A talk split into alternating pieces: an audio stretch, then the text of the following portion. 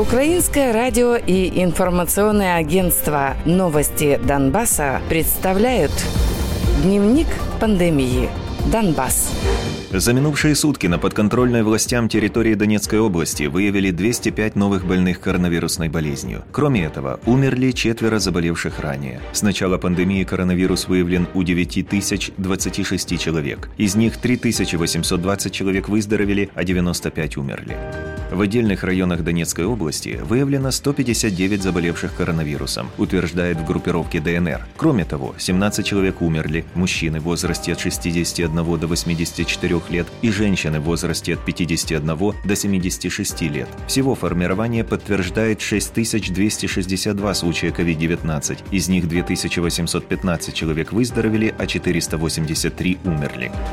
В Луганской области за минувшие сутки лабораторно подтверждено 95 новых случаев COVID-19. Вследствие осложнений умерли три человека. 82-летний мужчина и 83-летняя женщина из Попаснянского района, а также 61-летняя женщина из Старобельского района. За все время исследований COVID-19 зафиксирован у 3416 человек. Из них выздоровели 1163, умерли 68 человек.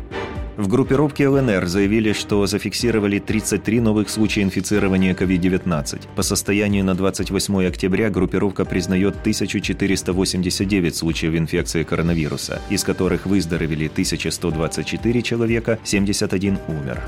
Приостановка пропуска через линию соприкосновения через КПВВ станица Луганская продлена до 15 ноября. Пересечь линию соприкосновения в Луганской области на сегодня возможно в случае документального подтверждения обстоятельств социально-гуманитарного характера.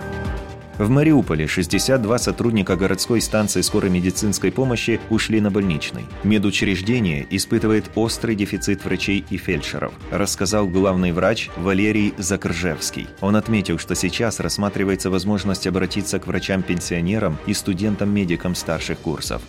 Кабинет министров продлил режим чрезвычайной ситуации в Украине до конца 2020 года. Дневник пандемии. Донбасс.